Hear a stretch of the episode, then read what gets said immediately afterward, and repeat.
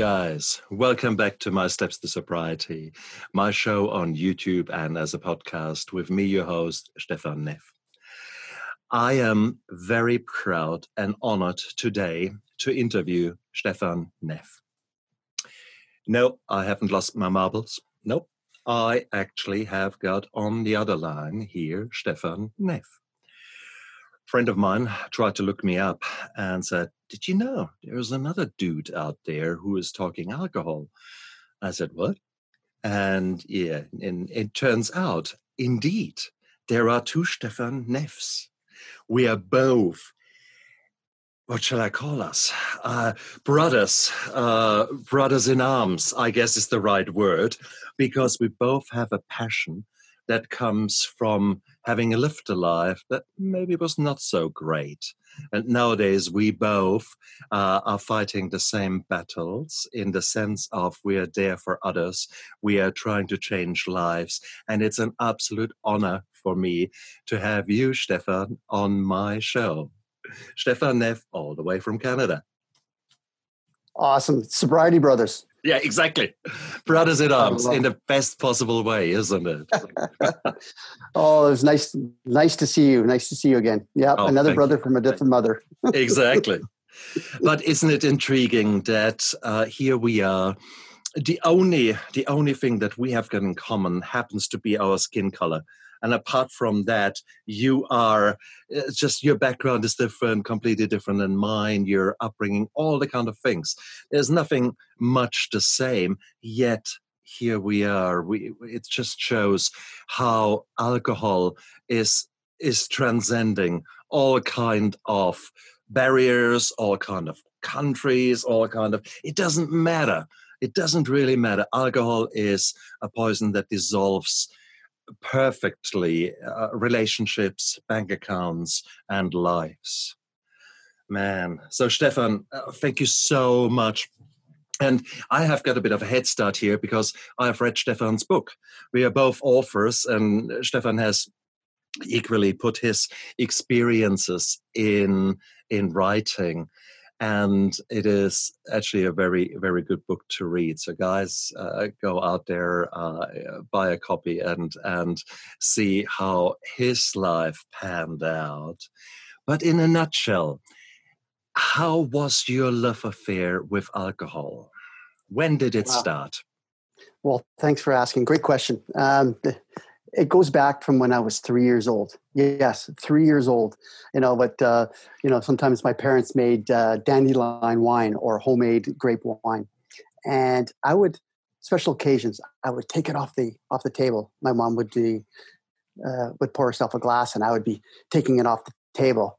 Um, and it's funny to say, my dad never drank alcohol, but it was my mom. So one day I drank too much and the feeling I got, even at three years old, I, ended up passing out in the old wood box near the fireplace. And my parents found that, found me, you know, tucked away in a little ball uh, in, in the fetal position, uh, actually drunk. So that was my first experience uh, of, of alcohol.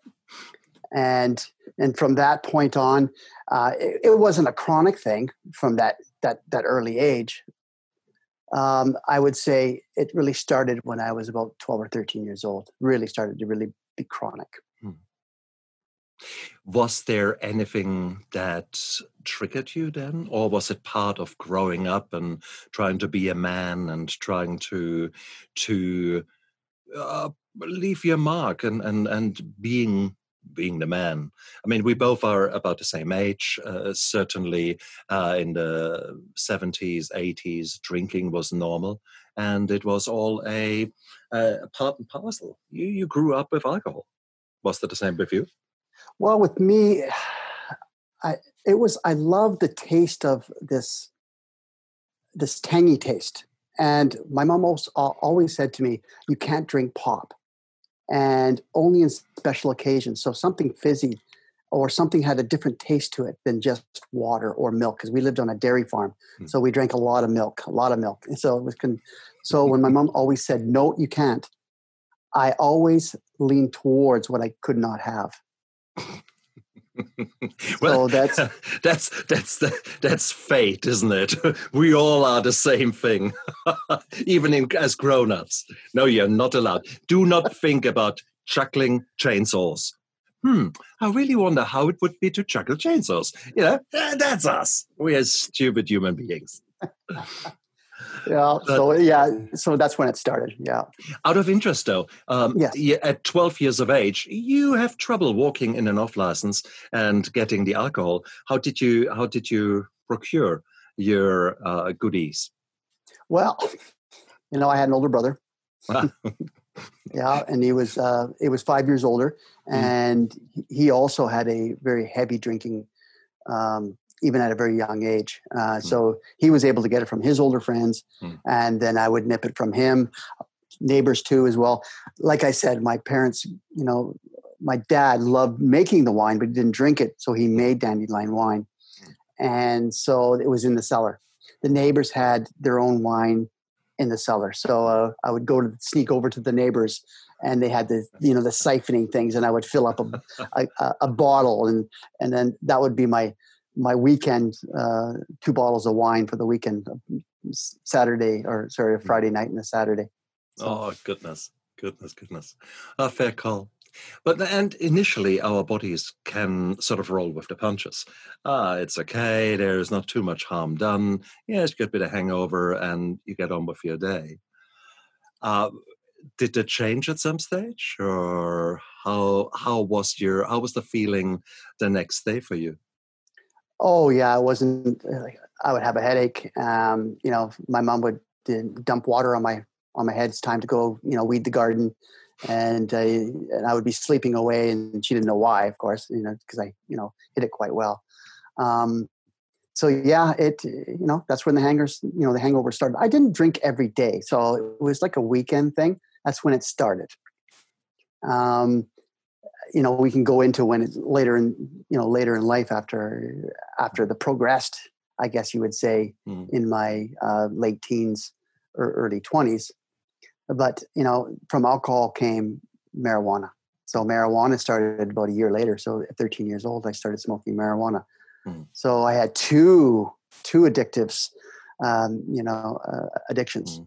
and then cigarettes. So i had cigarette smoking at the same time marijuana and alcohol. So all three of them were were on my list of, number one values. number one values. You you put it so nicely, isn't it? Because really, you're you you think of nothing else, isn't it? It becomes sort of an all encompassing uh, kind of thing. You, you, there's always either you think about it or you you try to hide that you're doing it or you hide the consequences. So yeah I've, sometimes you think when you think back it's sort of 80% of your day seems to be sort of somehow linked to the alcohol in one way or the other or to to drugs. And it's just yeah how bizarre how our brain hates punishment and pain and yearns for that dopamine response, for this, oh yes, the the uh, the release, the relief. Yep.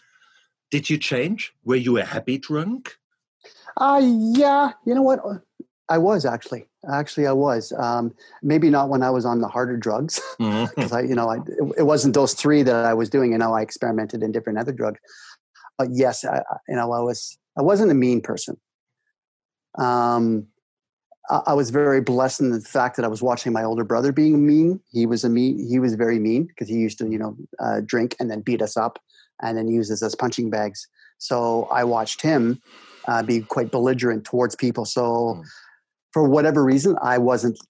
Uh, I wasn't like that. So I was, you know, of course, blessed that I wasn't like that, but I still had the uh, the the drinking issue.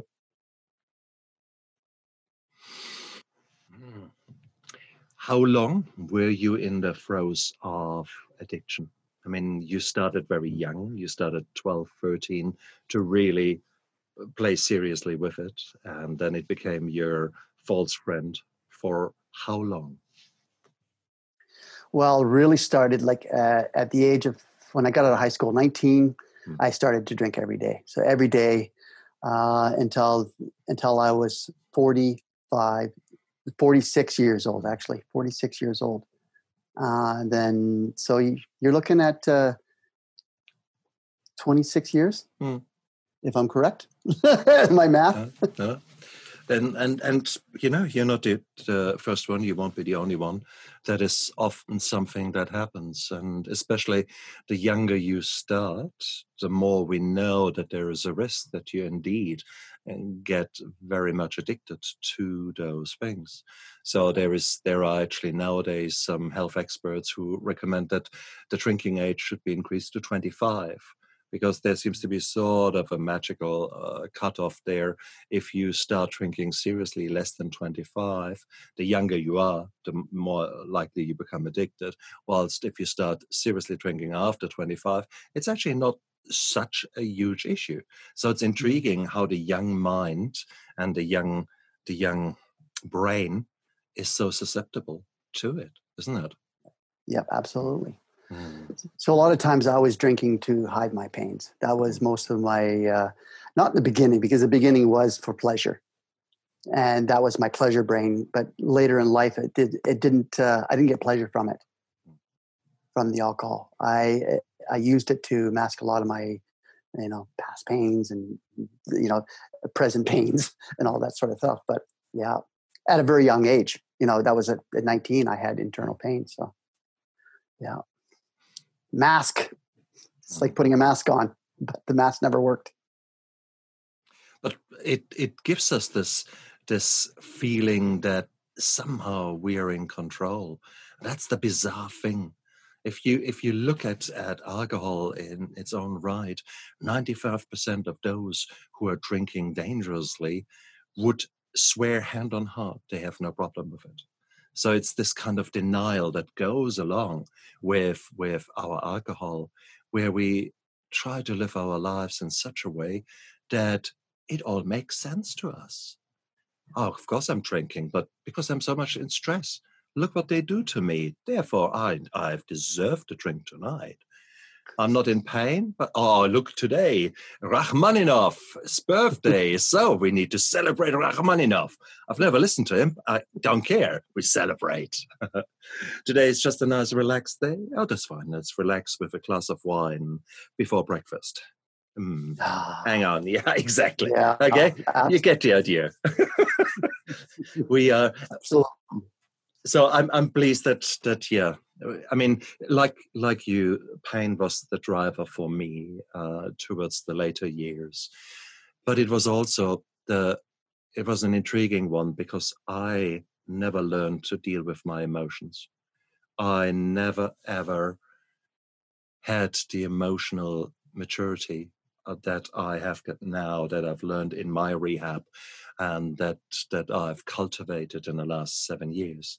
Prior to that, God, it is, it was, there was so much going on in my heart and in my brain that was not nice. And of course, lots of lots of shit happens to you in your life. Uh, many of the things not so nice, as I said, and PTSD, depression, anxiety.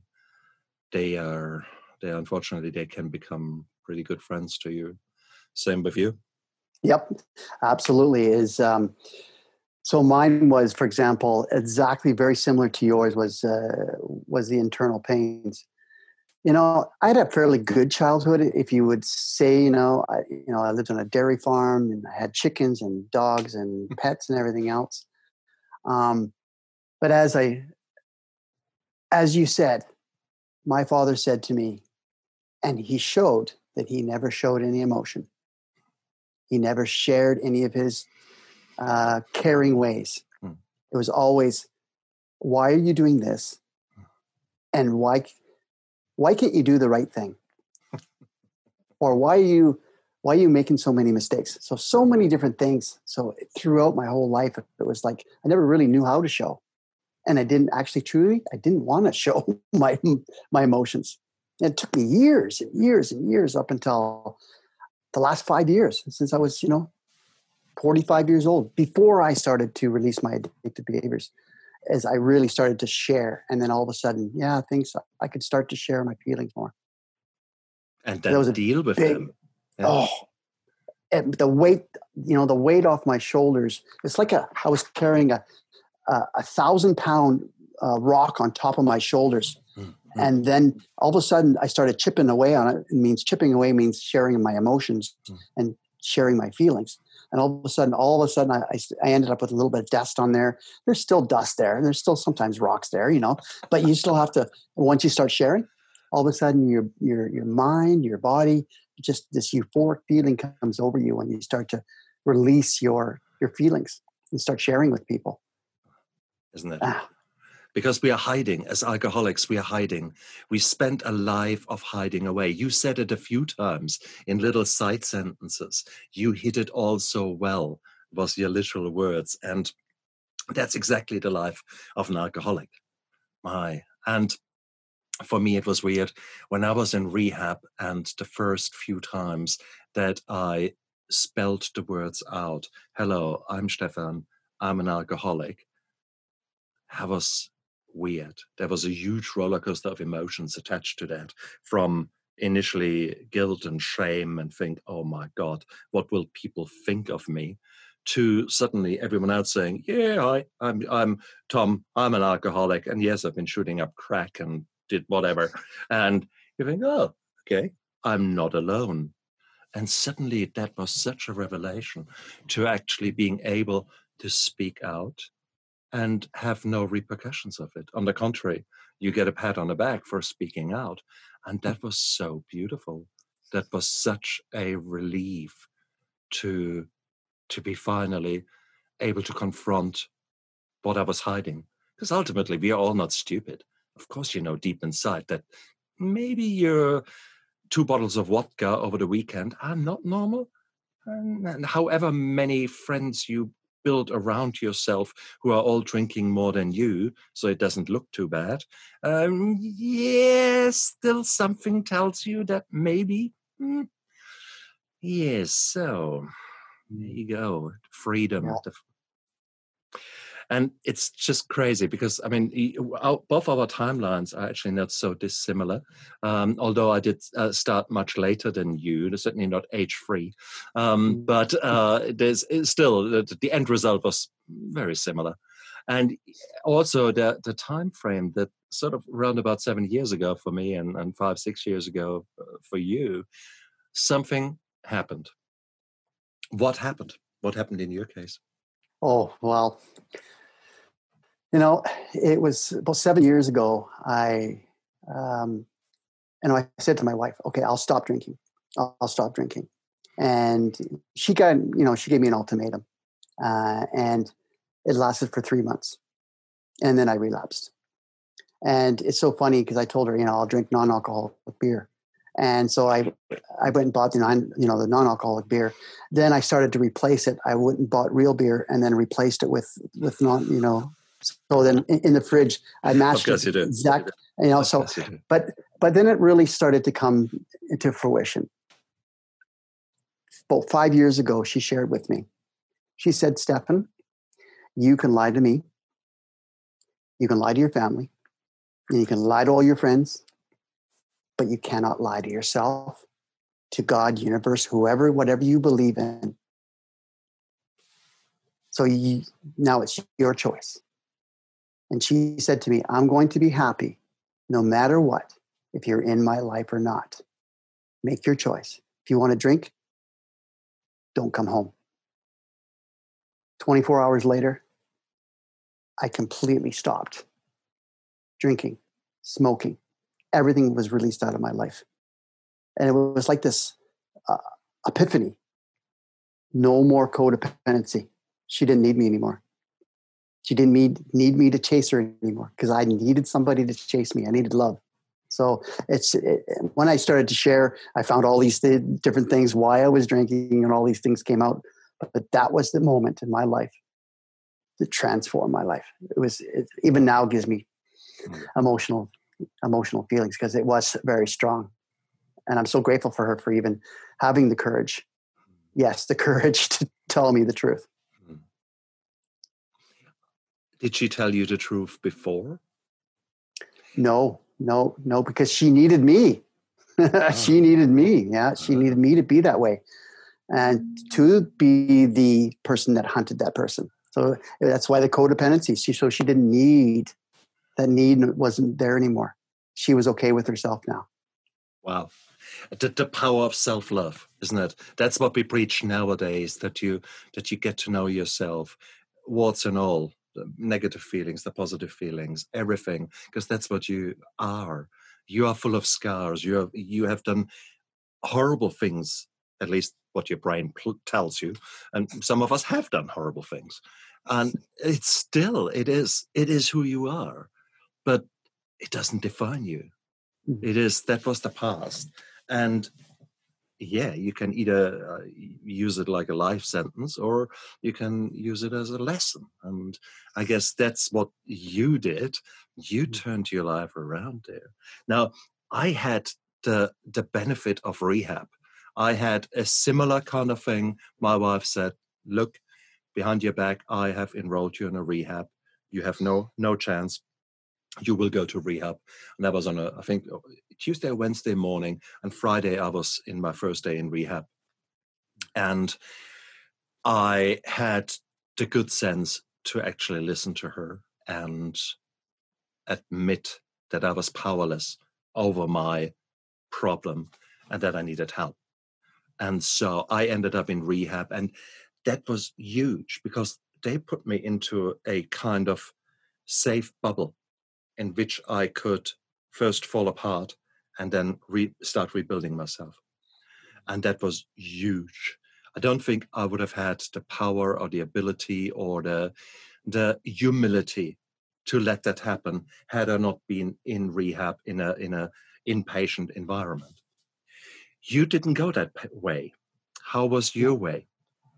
Well, at previous when I was drinking, I was doing personal growth. So I was working on my mindset and mm. and I was working on my subconscious mind. So for about you know about two or three years, we were discussing this, and then I met a mentor that that really started to sh- share with me what I was creating in my own life so and then i was you know listening to uh, you know audiobooks and and really getting into the personal growth but i was still drinking at the time and i had reduced it but hmm. still was drinking every day hmm. and still hiding it so still had an addictive behavior that was hmm. beyond imagination of of really what what sobriety really is because sobriety for me is 100% abstinence so yeah, so I did have a piece of that. So it was a slow growth of of really commitment towards changing the way I thought. So that was a uh, a trigger point, I would say, a real major trigger point. But what I really knew and into my heart was commitment. I was committed to myself now. Mm. And that's what triggered it off for me that I was going to do it for myself, nobody else. Mm you were sick and tired of being sick and tired. That was the moment which really, really brought it home. And we need that catalyst. We need that catalyst. We need that that point. For some of us, it comes earlier, and and the revelation comes when we are not rock bottom.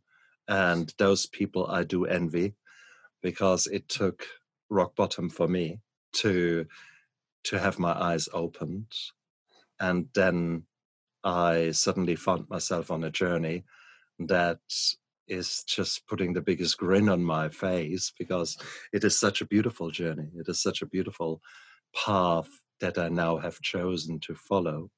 And it is it is beautiful, and it's it, it, it, to look you in your eyes and see the smile on your face when you talk about your recovery. It's exactly that. It is. We look like two Cheshire cats here, and just licking the milk. and it is what it is. It's beautiful. Yep. So absolutely. your mentor dragged you along there to a meeting. Tell us a little bit about that. It was actually um, uh, it was at my mentor's three day event that I met somebody that brought me to to an event that I was like um, it was it was talking about it was called Smart Recovery. Uh-huh. So it was all about cognitive behavior therapy and rational emotive behavior therapy, and it was called Smart Recovery. So, um, and we started talking. I was like, I was talking to this like I was talking to you, Stefan. It was like I was talking to my brother, and the same path. Um, so the next day, I went to this meeting, and I it was it was a three day event that we went to, and then the one, and we went, and I really started to shift. I'm like, this is really something that I I could really use the tools to help me with some maybe some of those still urges that still lingered around my addictive behaviors. Mm. And I didn't think I had, but yes, I did. I still mm. had them. So yeah, I went and I started learning all these tools uh, that really started shifting my mind. And I was like, oh wow, how can I become a facilitator like the facilitator that I went to? And he says, well, you go online and you take this this 36 hour training course and you can become a facilitator for this nonprofit organization called Smart Recovery. And Stefan, I leaned into it and said, yes, I'm going to do this. So I, I become a facilitator for Smart Recovery. Cool. And much, much, much more. So I've actually, I've, I've gone beyond what this, uh, and that was that was in 2018 and it is it is so bizarre because it is only when we sort of start helping others that you suddenly reevaluate certain things of yourself. You think uh, you've done it all. I mean uh, uh I, I, did the 12 step program and i uh, thought yeah all done dusted ticked. And then last year i started writing my book writing my journey and so I went again through the 12 steps, inevitably, because you actually, you just everything you write is essentially, yeah, especially then if I wrote a book about the 12 steps, inevitably you go through it. And blimey, there were a few things that were still festering. Yeah, would you believe it? As if I would be a human being. Eh? Huh? so yeah, so it keeps going. And then finally, I've written the book, and I thought, great, and now I've gone again through 12 steps. And guess what? And something new creeps up. And it's the same when you start helping others. Their journey suddenly triggers something. Their, their you listening to them eh, can sometimes yeah, trigger the wrong things. Um, there were times when I went to a meeting and the only thing I could think about, oh, crying out loud. The only thing I want now is a drink because it was mm. so frustrating and was so ah. Uh, and the frustration was typically because these were people that never moved beyond step one, two, three. Well, actually, beyond one, shall I say, because they were basically the, the white knuckling kind of guys who go to every single meeting because they know if they don't go, they, they fall apart and drink again. Yet they have not dealt with the resentment, they have not dealt with the fear, etc. So these can be hard, hard times. Now, what I find interesting compared with a 12 step meeting uh, is your different focus. Because yes. from the word go, you focus on tools to recover, you focus on the future, whilst no doubt that is also happening in, in AA uh, or other 12 step like programs. But you guys, that's really your hallmark, isn't it, in smart recovery? Well, yes, because eh, eh, you know, smart recovery is all based on we can change our thoughts, our feelings, and inevitably we can change the way we behave when it comes to our unwanted addictive behaviors. Mm. So, like for example, uh, smart recovery started you know 25 years ago, and throughout the many years of their of, of their creation you know they created a handbook that and that's what smart recovery is all about is self-management and recovery training. That's why it's self. So they learn the tools. Then they can use the tools when they do have a craving when they have a negative thought. Mm. and as a facilitator myself i train the people the individuals that have addictive behaviors on how to deal with their emotions, their cravings, their urges, motivate them for change so they can live a life like a, a balanced lifestyle. So, Beautiful. and so there's, you know, there's many tools that uh, even I even use a tool for not even just for addictive behaviors. I'm using it for a daily basis. Mm.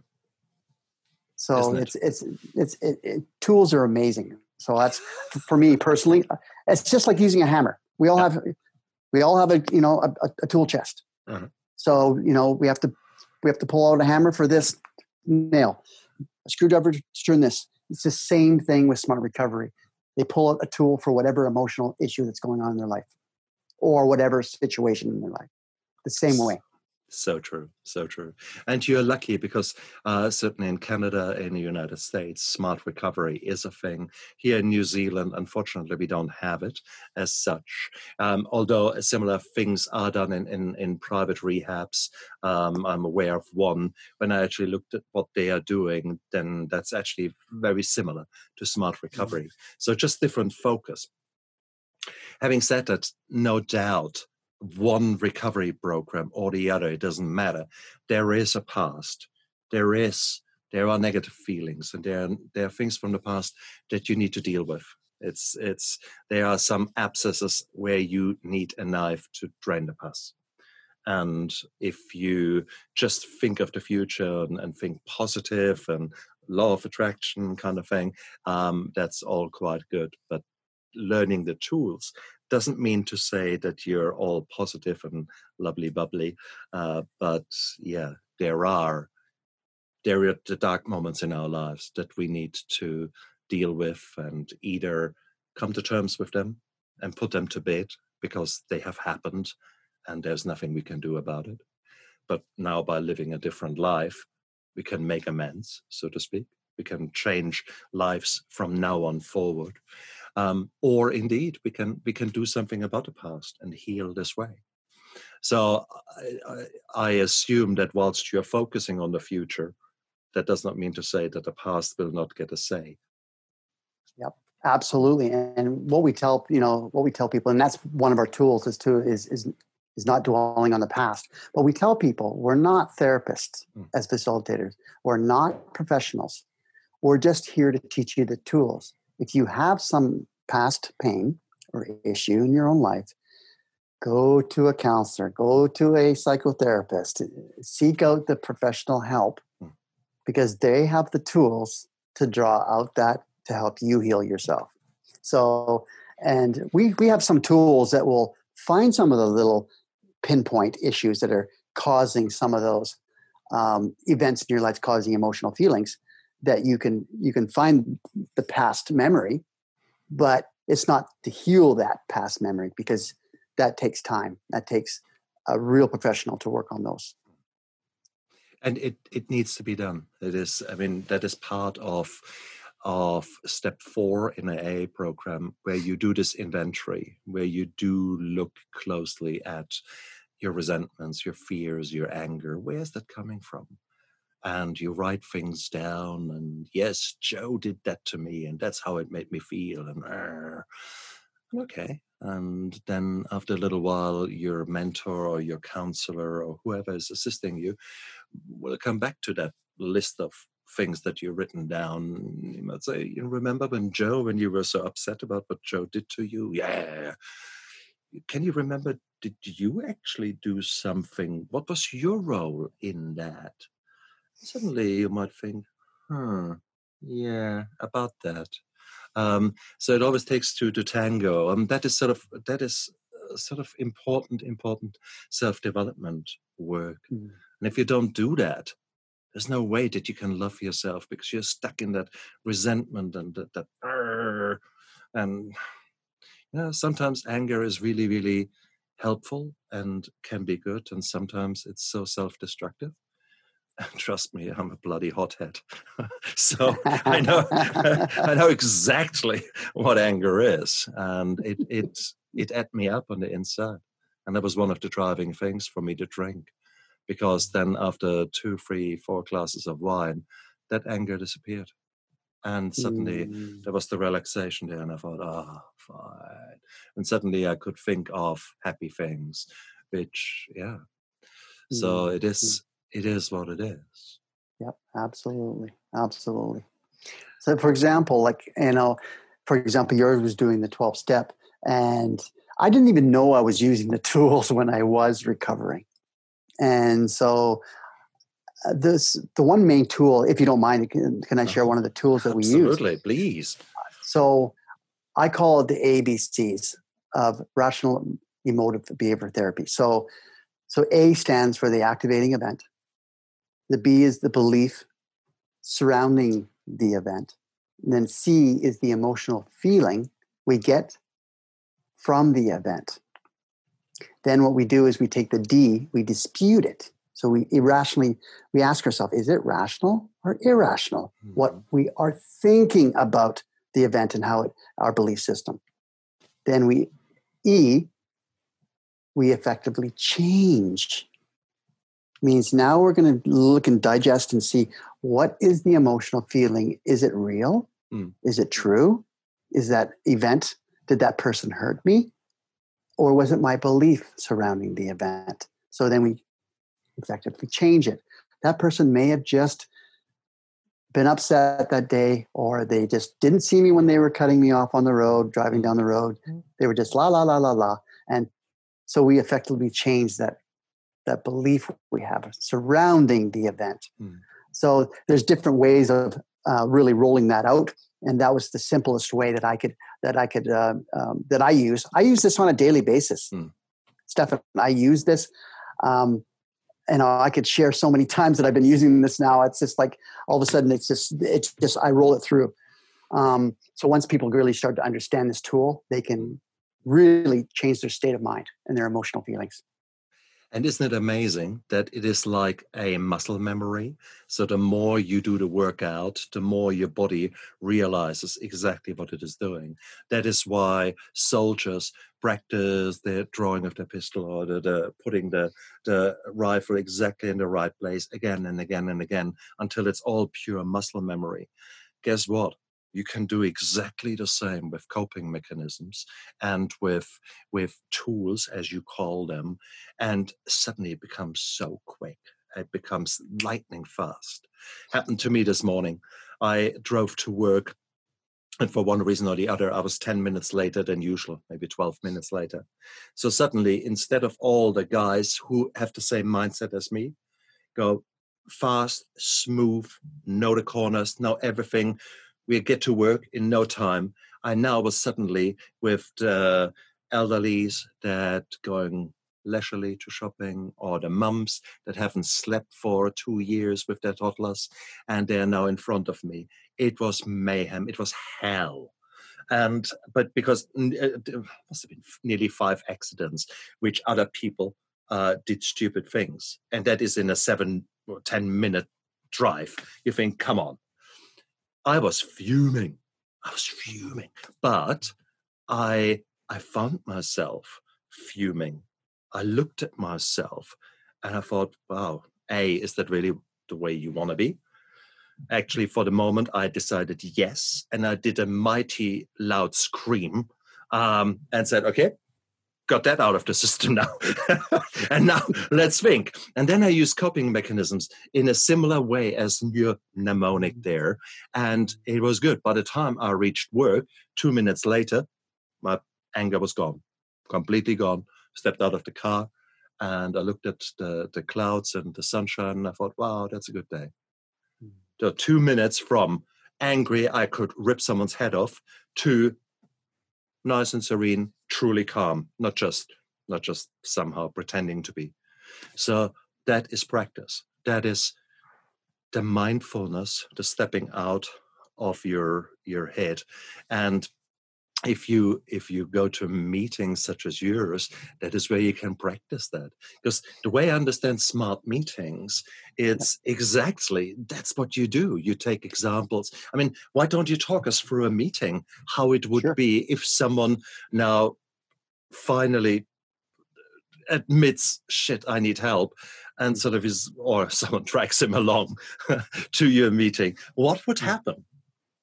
So how the meeting structure starts is, for example, I would do an opening statement on how smart recovery is and and other rules and, and basis. Then we would do an opening statement. For, so everybody would go around the room and share their name and what brought them to smart recovery, and then how the how was their last seven days.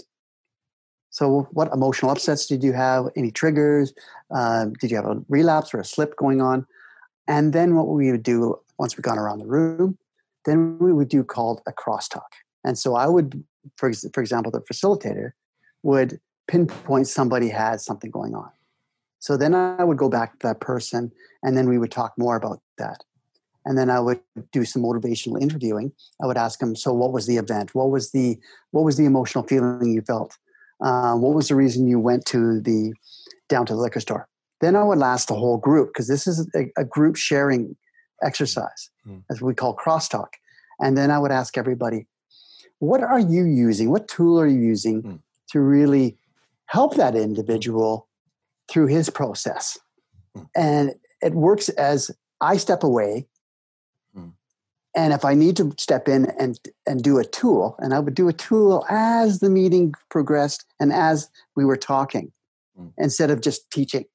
So then it would it would all work as like a magical wheel, uh, like a machine, like an engine. Mm. Just all of a sudden, and everybody would share, mm. or a few people would share, and then all of a mm. sudden he's like, "Yeah, okay, that makes sense." Mm. And then then when we do that, we've done a couple people with a crosstalk because it's an hour and a half event mm or a, a meeting, then I would do an actual full education on one of the one of the tools. Mm-hmm. So I would pull out the handbook, or now everything's online, so not everybody has a handbook. And then I would pull, I would actually go to the uh, to the website, or I'd have all the information on my computer, and then I would pull a tool up. Then I would do a tool, and then once I've done the tool, then I would ask questions. Mm. So, what what what moment in your life that you can use those tools? What would be the best situation you can use those tools if you had a trigger, if you had an emotional upset, and then so and then what we'd do once we've gone through the tool, then we would do a closing, and then I would ask everybody, "How was the meeting, and what are you going to do for your sobriety in the next seven days?" Good, brilliant. And then I would and then I would do some gratitude, um, and then we would close the meeting. Yeah. That would be it. Beautiful. Well, that, and and what were the key words there? So it's all about about sharing, communication, a big thing, about giving hope and showing how they can achieve a new level of awareness or a new learn how to use a new tool or use a tool that they know maybe in a different setting. So it's all about adapting those tools to different life circumstances that mean something to you because sometimes it's it's hard. We are all living different lives. We come, all come from different backgrounds, and whilst the stresses might be very different in different lives, it's amazing how a small repertoire of really good, handy tools can make so much difference. I find that a beautiful, beautiful thing nowadays. Do we get it right, guys, all the time? no, no. and sometimes, sometimes you just have to say, "Okay, today was not a good day." End of the story. and and sometimes it's okay to just want to lie down and and feel like crying, and that's that's absolutely good because not every day can be superb and and fantastic. No, it is not. But no, no. if you, but the more you learn tools, the more you you immerse yourself in that, the more the, the savvier you get. And whilst you might not click in a particular situation to a certain tool, you might actually you might remember something from step so and so from that program or you might have heard a story somewhere on Instagram or in in in a Facebook group that you you have joined about something else where someone else dealt with a scenario that is now similar to yours. So it's so important to to actually be open to the possibility that there are actually many ways how to skin a cat, and that life will have challenges left, right, and center waiting for you. Okay, and there's the little alcohol and the drugs saying, "Oh, look, look, look, look! Such a bad day. Come on, you've deserved that drink." So what do you do? You do do. and yeah. uh, sorry, how many times do you get? Uh, do you still have cravings? Do you still have good no, waves? No, no. no uh, like my my wife still drinks, so mm. she drinks once in a while, but not like once in a month, maybe sometimes. Yeah. So there is still you know still beer in the fridge sometimes, mm. or there's um, I look at it and then split second, but nothing. No mm. strong urge. Mm. My uh, habitual habit, I've really it's it's it's pretty much I would say 99.9% gone because 100% still is it, mm. it's still there mm. because it, it it's that lizard brain or whatever it may be. It's still it's still a trigger, mm. uh, but it doesn't last very long. A very short amount of time. Indeed. And like you said, not every life is positive bed of roses. That's literally impossible BS, um, just not real. And mm. and we we have ups and downs. We have the roller coaster. It just happens to be that way. So, but being mindful, being mindful that we do have that situation in our lives that we can change it. Isn't it? Have the tools. And if you have the tools and you have learned how to to press the stop button for a moment, the pause button, and actually just step back from the situation, you might find ways how to extricate yourself out of a scenario that otherwise would have spiraled out of control. And due to, you know, just sometimes very quickly the spiral goes nuts. And by you learning how to press that pause button, I mean, I always say that example now with my wife.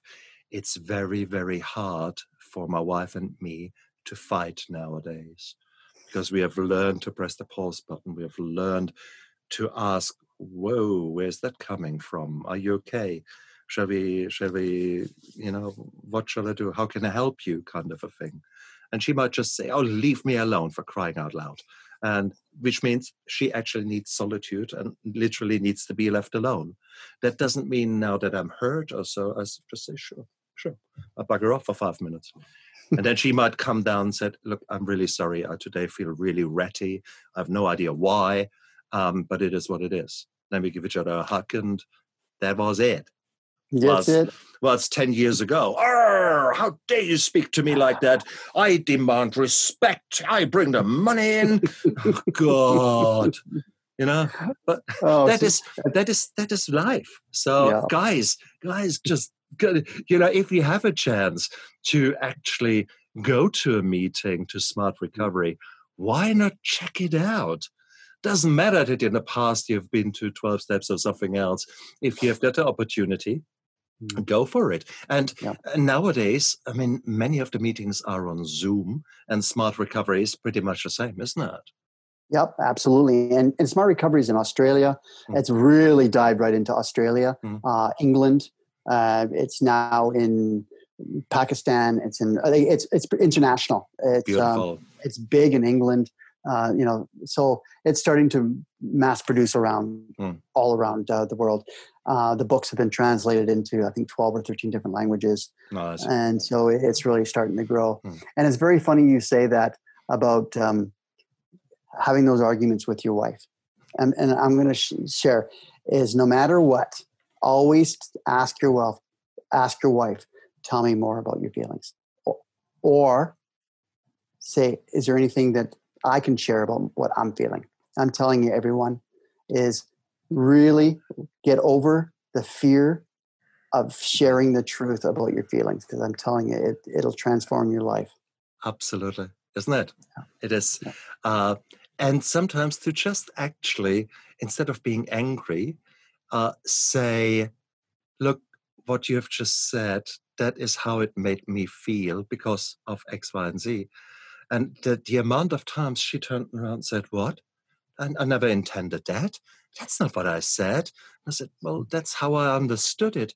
Oh, no. And, you know, in the past, it would have been Third World War. But now that we actually said, oh, it was a simple misunderstanding. Um, oh, yeah. And it's such a simple thing to do.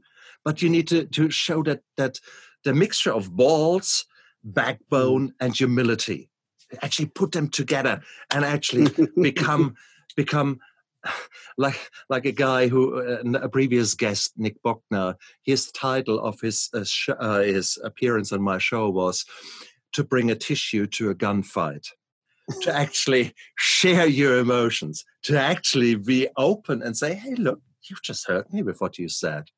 Instead of going angry and, and shooting and, and and it's great. It's so uh, I think guys, if you're and girls, please, this is not a guy only kind of thing here, okay? Let's get quite clear. And if you don't if you're non-binary, even a better. Okay? This is for all of us So we are human beings, and we have got some really screwed up pathways up there.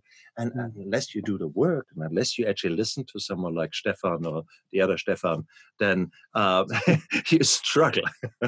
Yeah, absolutely. Oh, that's brilliant. Uh, Stefan, tell us more. Yeah. How can we find you? How can people learn more about smart recovery and about your your your great things that you're doing out there? Sure. So uh, with smart recovery, um, there's meeting locators. So you can find a meeting online, for example. So you would go to smart recovery, smartrecovery.org, and pull up the website. It's all front page. So very, very simple.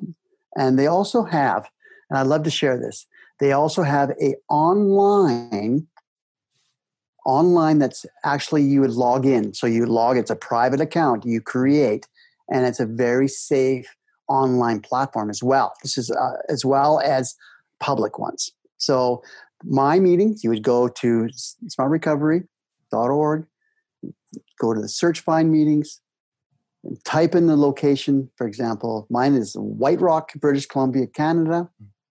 And then you can find my meetings. I have three meetings a week that I do. I do a Monday, I do a Wednesday, and I do a Saturday morning event.